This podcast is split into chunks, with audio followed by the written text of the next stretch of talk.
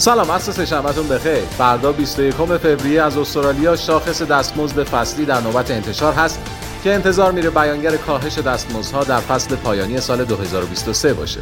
شاخص دستمزدها اساسا نماگر پیشرو برای تورم محسوب میشه چون افزایش هزینه کرد مشاغل معمولا به مصرف کننده نهایی منتقل میشه. با توجه به نگرانی بانک مرکزی استرالیا نسبت به فشردگی بازار کار کاهش دستمزدها می‌تونه خبر خوبی برای RBA باشه و در عین حال ضمن افزایش شرطبندی روی کاهش نرخ بهره دلار استرالیا رو تضعیف کنه. در ادامه صورت جلسه مربوط به نشست ماه ژانویه کمیته بازار آزاد فدرال منتشر میشه که مواضع سیاستگزاران فدرال رزرو در جلسه ماه قبل رو شفافتر می‌کنه.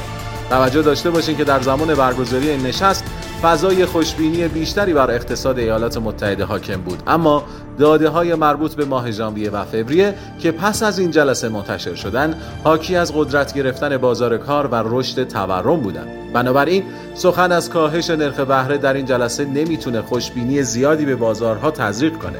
ممنونیم که با ما همراه بودیم